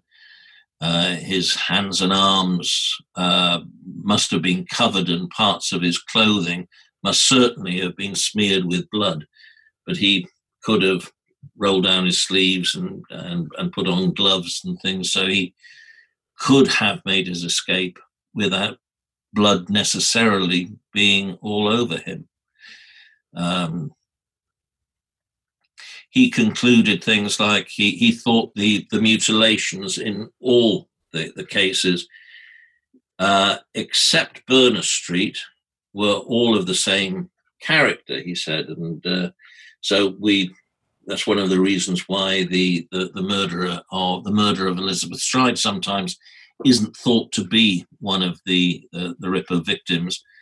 But then, having said that, the circumstances of that murder were different. Stride wasn't mutilated. It appears that the murderer had made an escape. So that's really all I can say on Bond. That's great. That's good. And I'll have Adam Wood has written a lot about Bond's career in his Swanson book. So when I talk with him, we'll get to go into Bond's history a little more. So that's great. That's great. After Mary Kelly's killing, can you describe the way that the police worked to make sure that her murder, despite its horrific nature, did not incite the same kind of press coverage of the previous killings? The issue, I think, with after Mary Kelly was really that the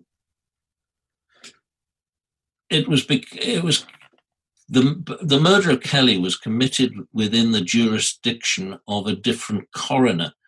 Again, coroners had different areas that they were responsible for, and the previous murders, with the exception of Catherine Eddowes in the City of London, had fallen within the jurisdiction of Wynne Baxter, and he was a man who took care to question almost everyone with something relevant to say and to probe what they said as best he could. Mary Kelly fell within the jurisdiction of Dr. Roderick MacDonald, and he decided to take only that information necessary to establish the cause and time of death. So the inquest was over within a day. The effect of this was that it curtailed the sort of press speculation that had been indulged in when reporting the inquests day after day and between adjournments. Whether this was done in accordance with Dr. MacDonald's personal beliefs about how inquests should be conducted, or was done at the request of the police or even the Home Office, the result was that it switched off press interest, almost like you were switching off an electric light. Reports continued to be made of other murders in the area, and there were flurries of Jack the Ripper excitement, but for many, it put a full stop to the murders. Kelly was indeed regarded by many as the last Jack the Ripper murder. Hmm. Mm. And there are some writers who've written that Charles Warren resigns because of the failure of the police to solve the case, to catch the killer. You mentioned earlier his conflicts with Matthews leading up to the Murray's magazine article. So in your mind, what were the reasons that Warren did resign? Maybe just the article, and his conflict with Matthews. And then what was the process for selecting as a new commissioner, Monro, as you mentioned, once Charles Warren had left his post? I think it's fairly well established that the reason why Warren resigned was because he was basically fed up with the restrictions that were being placed upon him by the Home Office. He was somebody who ran his own business, as it were, and resented the fact that he had to sometimes go cap in hand to somebody else for permission to do what he believed was the right thing to do. And the writing of the Murray's magazine article, which didn't contain anything really that anybody could object to, but Matthews did object to it simply because Warren hadn't asked his permission to write it and have it published. Warren, I think, also had probably been quite keen to leave the job and prior to this blowing up in his face.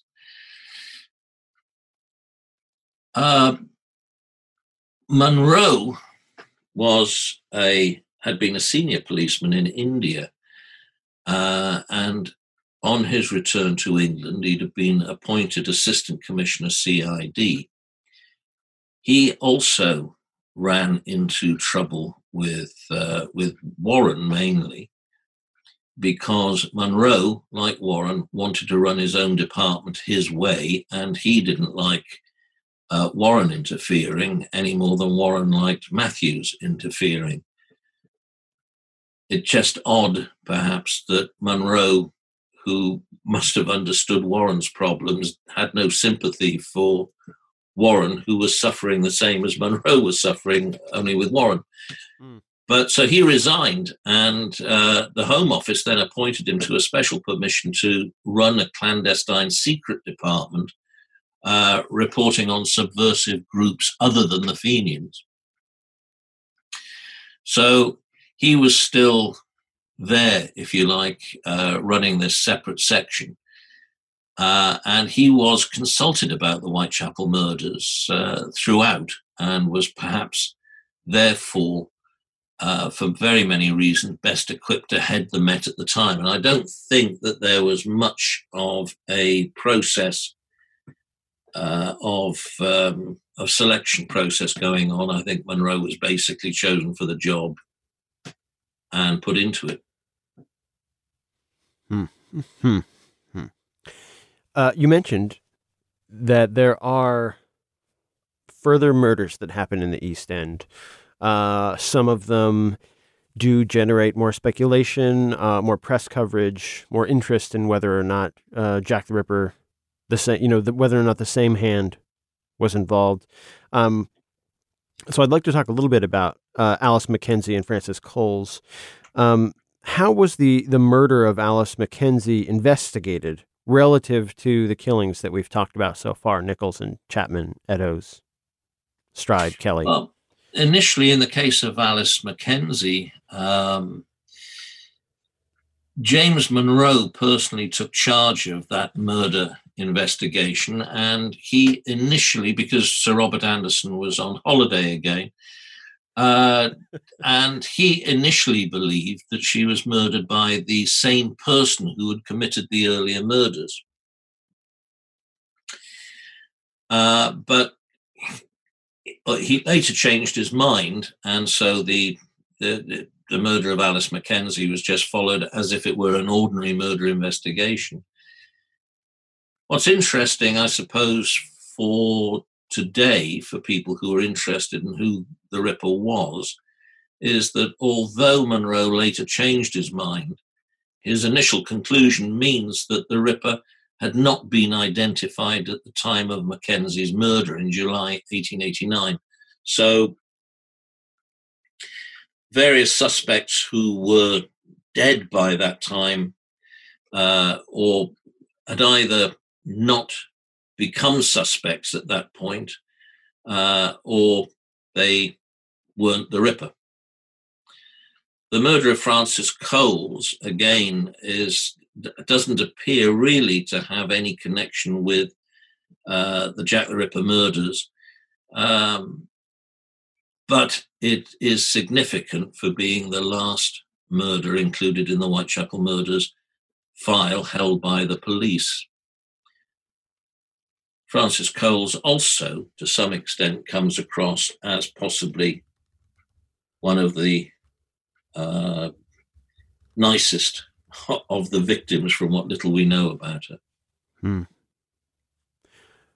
Yeah, what gives us that impression about her life? I think it was the fact that she had tried various jobs, and one of which appears to have damaged her hands. She was not able to do jobs. She tried very hard to retain some degree of respectability, and particularly not to let her father know what she was doing or what she'd become, and always tried to keep her clothes keep looking decent. She also, when she met up with Thomas Sadler that last night of her life, she had tried to basically take care of him and look after him, and she'd obviously taken drinks and done what she was supposed to do, but she just comes across as being hard done by, somebody she wouldn't probably have been doing what she was doing at a different time in a different place. I'm not sure that she comes across as having other failings, such as being a desperate alcoholic or anything like that. Not failings particularly, but illnesses of that kind. She was just somebody who seems to have found herself in having hard times almost through no fault of her own. Mm. Yeah. When we're thinking about, stepping further and further away from the time of the murders and starting to look back on them, and almost to shape our understanding of them from a historical perspective, who was Melville MacNaughton, and what role did he have in joining the investigation? Well, Melville MacNaughton had been came from a wealthy family that had tea plantations in India, and he'd gone to run the tea plantations. It was a tough time for him. They were fairly remote from the rest of civilization. He didn't get to see an awful lot of people, but he appears to have stuck it out and been quite good at what he did.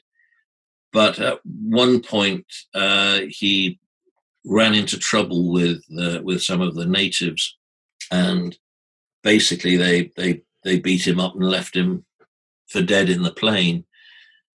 Fortunately, he recovered, and he eventually returned to England. But as a consequence of that event, he actually met James Monro, who was the senior policeman out there at the time. And so the two of them became quite good friends. So when MacNaughton came back to Britain, Monro wanted him to join the Met and become, I think it was assistant chief constable. All appeared to be going swimmingly until Warren found out about this incident of him being beaten up in India. And he really then said no. And so that was another interference with Monro's department that put him at odds with Warren. So it was the following year that MacNaughton was, when after Warren had gone, that MacNaughton managed to, Monro managed to get MacNaughton into place. So he joined the Met in the middle of 1889. And so he was there for all the later, to investigate the later murders. But he had a tremendous interest in the case and apparently kept pictures of the victims and other information in his desk drawer. So he would have been able to acquaint himself with all the basic facts of the investigation. And then, of course, he was active in the subsequent investigation. So he became quite a knowledgeable person. And he wrote a report called which we refer to as the MacNaughton Memorandum. And he wrote this probably in anticipation of questions being asked of the police about a man called Thomas Cutbush, who a newspaper at the time was identifying, but not naming him, as Jack the Ripper. In this report, he briefly summarizes the Jack the Ripper murders and refers to three suspects.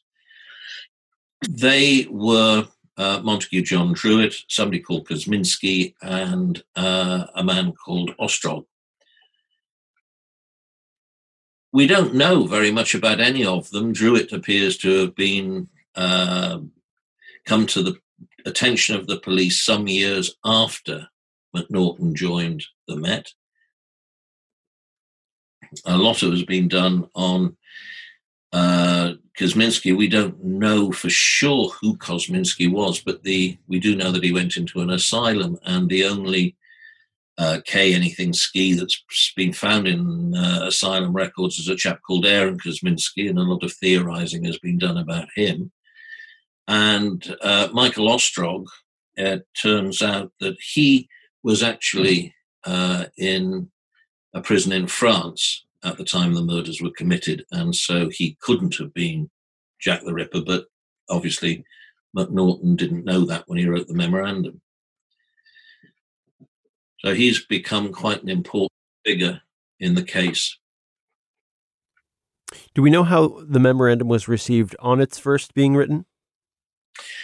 Well, as far as we can tell, it was never received by anybody. We assume that it was written for his senior officer, which at that time would have been Robert Anderson, or it was prepared at Anderson's request or Monro's request, possibly for the attention of the Home Office, but we really don't know. And there's nothing, there are no, none of the usual stamps to suggest that this was received by somebody or read by somebody, as are appended to most documents. So it may not ever have been needed, and MacNaughton just stuck it into the files. We do know, what's interesting is that there was a copy, that he kept a copy of that report, which differs slightly from the one in the police files, which some people have argued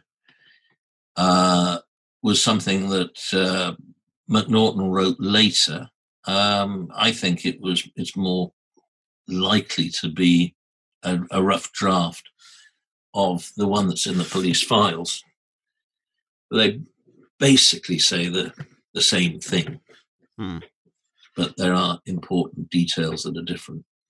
So it probably wasn't, we can't, you know, it wasn't received by anybody, so there was no reaction to it. Mm. Mm-hmm. Stepping now more towards those kinds of retrospective questions and considerations, you've written that Wynne Baxter, the coroner for everyone except Eddowes and Kelly, that he gained undeserved notoriety for advancing the theory that the murders were committed in order to obtain the victim's internal organs. Would you say more about that theory, why it drew the attention it did to Baxter, and why it was undeserved?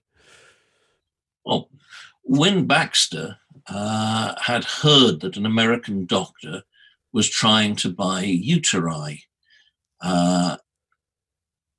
and the explanation given for this, improbable as it sounds, was to accompany a book he was writing. Now, Wynne Baxter heard this story and at the inquest suggested that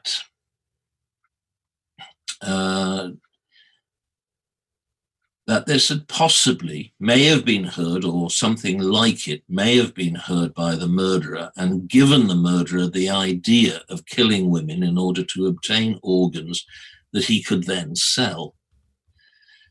In honesty, it was an insane idea, but Wynne Baxter suggested that the murderer was insane. So in fairness to Baxter, all he suggested was that a madman might have been inspired by a story that was in circulation at the time. And I think that's quite reasonable. I mean, a madman, to be honest, could have been inspired by anything. And we know that the most obscure things seem to inspire people to kill. It's just a pity that because Wynne Baxter put forward this idea, it's been assumed that the idea was his. It wasn't really his. There was a doctor who was trying to buy uteri. We don't know who he was, unfortunately, but there was one. And it's perfectly reasonable to think that somebody who was insane might have been inspired by that. So I think it's really unfair to take Wynne Baxter there and give him trouble for something that wasn't his. Mm-hmm. Mm-hmm. In your Forgotten Victims book, you talk a bit about the Raynham, the Whitehall, the Pyncheon, and other Torso or Thames murders, and you noted that at the time of writing, they had drawn little attention relative to what we consider the Ripper killings. Could you say a few more words on that? Yeah, that's it's a very good question. Unfortunately, it's one to which there's no definitive answer. I guess it's part because they were overshadowed by the Whitechapel murders, and therefore they just didn't get the publicity that one imagines that they might have done had they had the Whitechapel murders not been committed at the same time. Equally, of course, it depends on what really grabs the attention of the press. And these were body parts, in effect, that were being found at different times in fairly separated places. And unlike the Ripper killings, which were suggested one person operating in a very small area, it may well be that the Torso killings just didn't grab public attention. And we have known about these murders for quite a long time, and it's only in the last few years that people have been writing books about them and really bringing them into the sphere of anybody interested in the Ripper murders as well, because they show what was going on at the time. Mm. Mm. In that same book, and you offered a few comments on this earlier, but just stepping toward wrapping up our conversation for today. In that book, you've written that often the stories of women killed in Whitechapel are omitted from the studies of the murder, and that their status, whether they're in or out of being included in the victims of Jack the Ripper, kind of depends on, in your term, the whim of the theorist about the identity of the killer. With that in mind, would you be willing to offer how you have gone about thinking about the identity of suspects, potential possibilities for who the murderer was? Well, right from I've never been terribly interested in the identity of Jack the Ripper, oddly enough. It was always, for me, was compiling the data, the about all the crimes and what led to various conclusions and so forth. So it's really, I think, that the chances of us ever knowing who Jack the Ripper was largely depends on who the police at the time thought Jack the Ripper was. And the only clues to that we have are the names provided in the MacNaughton memoranda, and to a slightly lesser extent to Francis Tumblety, who was a definite suspect at some point, and maybe one or two others, but that's basically it. And of those, really, I suppose it all boils down to Druitt and Kosminski and the research that has been done on them. And I wouldn't like to... I don't, to be honest, I really don't feel capable of sort of nailing my colours to the mast of either one at the moment. I think they're subjects that really do demand a lot more investigation and research. And I suppose that really is where trying to understand what was going on at the time and understanding the history of the case becomes so important, because, for example, it was, in the case of Kosminski, we believe that he is also a suspect named by Anderson as being the witness, the person who was seen by a witness, the only person who have had a good view of the murderer. And so what Anderson wrote and how seriously he can be taken depends to a very great extent on what we know about Sir Robert Anderson and what kind of man he was, and how things that we know about him may have influenced the way he believed and the things that he said. That is, for example, some people have said that he, and it strangely enough has almost become an accepted fact, that he was anti-Semitic. And that was something that was leveled, an accusation that was leveled at him at the time, and he vehemently denied it. And the evidence, such as we have it, would support that denial. So there's no real evidence that I am aware of that Anderson was anti-Semitic, but this is a neat theory provided by people who want to undermine what he said, and it doesn't have any support. So we really need to study people like Anderson and MacNaughton and Swanson in great depth. The trouble is there's not an awful lot of information out there that enables us to do that. If they had been politicians or something, there'd probably been 15 biographies of them, like there are with people like Gladstone. Mm. But that's where we are. And nobody has done that in-depth research, really. Adam Wood has done a tremendous book about Swanson and probably has packed into that book everything that anybody will ever know about Swanson. Mm.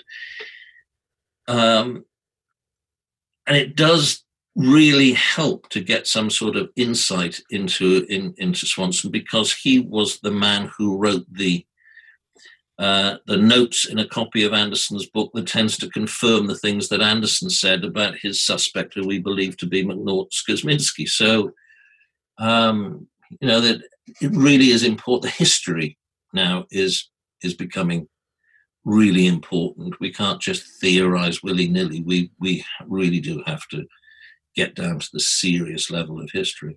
Mm, mm, mm. And maybe as a final thought to conclude our conversation, could you offer what, in your opinion, studying the Whitechapel murders of 1888 gives to us in the present? What's the value of this ongoing study, which has been undertaken ever since the murders, and, you know, doesn't look like it will stop anytime soon?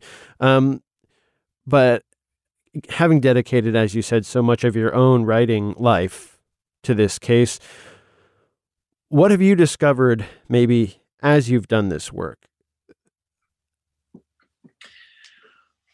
Well, as I said, I think the main thing is that, I've probably said it 1,000 times, is that Jack the Ripper, the mystery, if it attracts, if the mystery itself is something that somebody enjoys, if they're curious about trying to resolve who Jack the Ripper was, just in the same way as they might be if they're interested in who King Arthur was or who Robin Hood was or any of those sort of mysteries of identity. The great thing about it is that it gets you to read books. People who are interested and want to know, they read the books, and they very often they collect the books.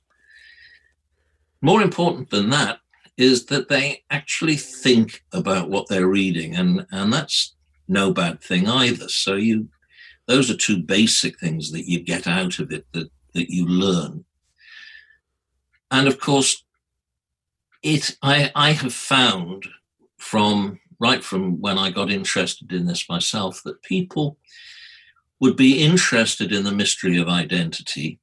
They would perhaps retain that mystery, but they would get interested in some other aspect of the case. So I always had one person in mind who I know was drawn to the Ripper by the mystery of identity, and then found out that one of the suspects came from Chiswick, where he lived, and then he started to investigate the connection with Chiswick, and then he took that even further and ended up being quite a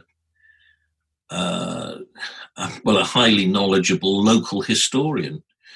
And so it took him off in all sorts of different directions.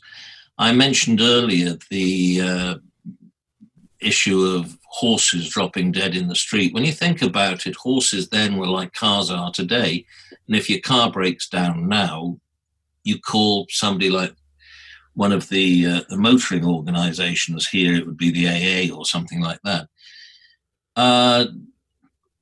There was a similar operation, which were the horse slaughterers in Victorian London, and they had a branch all over different places, and they would come out and they would get the horse and take it back to their yards. So there's all this business going on, and about the way that people lived, and so there are people who have actually specialised in learning about the horse slaughtering business that was huge in Victorian London, and really one company basically had the monopoly on it. And so there's all kinds of things that people lead off to discover. And as I say, the murder aspect of it adds a frisson of excitement. But of course, it's not just that. I mean, Jack the Ripper now is part of our popular culture, known around the world. You still can, I believe, go to a burger bar in Singapore where they're selling, you can have an Annie burger, which is somewhat, the thought of that is rather repellent, but nevertheless, it just goes to show how deep Jack the Ripper has penetrated into the national psyche in some cases. You can see how the name has been used in everything from advertising, which virtually began as the murders were being committed. Right through as everything. There was a World War II bomber called Jack the Ripper. There's everything from a toilet spray to a computer game, a beer mat to a novel or a movie or even an opera, all about Jack the Ripper. So that's an area that is a very valid area for study. And I'm sure that just as there have been books written just about the TV and movies about Jack the Ripper, I'm sure that somebody at some point is going to write a popular culture book, probably quite an academic one, which I wouldn't understand, about the way that Jack the Ripper is part of everything that's going on today. And then, of course, right at the end is Jack the Ripper as a mystery.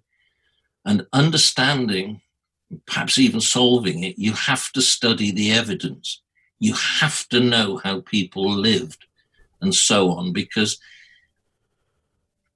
all of how they lived could have a bearing on what they did and therefore ultimately lead to perhaps a discovery of who the murderer was or getting close to that. And that means you've got to, as I said, you have to read books, which is no bad thing, but you've got to learn about sources, which ones are and which ones aren't reliable. All the sorts of things that historians do that's part of their job. And many of those things have applications in our world, such as now there is an increasing need to distinguish between trustworthy and untrustworthy news stories and blogs and web pages and goodness knows what else.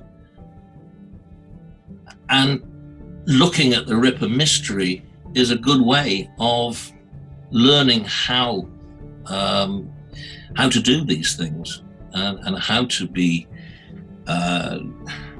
sort of analytical and how to understand sources. And in many respects, in schools where Jack the Ripper is taught, because it adds that frisson of excitement to otherwise tedious life in Victorian Britain. But it teaches people how to, about things like very simple Historians 101 stuff like what is a primary source, what's a secondary source, what's a tertiary source. Are newspapers one of those? And if so, which one? And how do you distinguish between the editorial in a newspaper and the news story? All of that kind of stuff.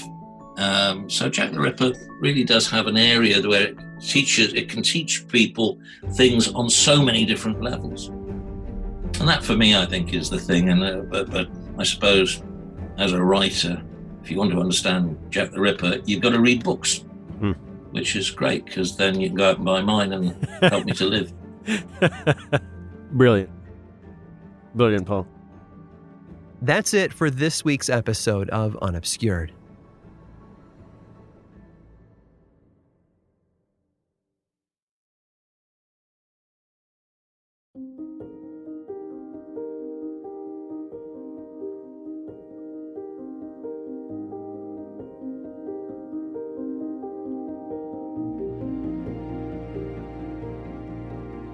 Unobscured was created by me, Aaron Mankey, and produced by Matt Frederick, Alex Williams, and Josh Thane in partnership with iHeartRadio.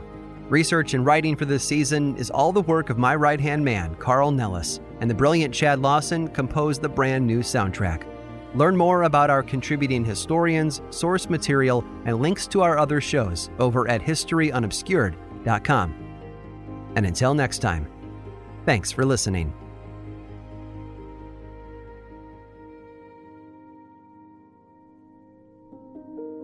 Unobscured is a production of iHeartRadio and Aaron Mankey. For more podcasts from iHeartRadio, visit the iHeartRadio app, Apple Podcasts, or wherever you listen to your favorite shows.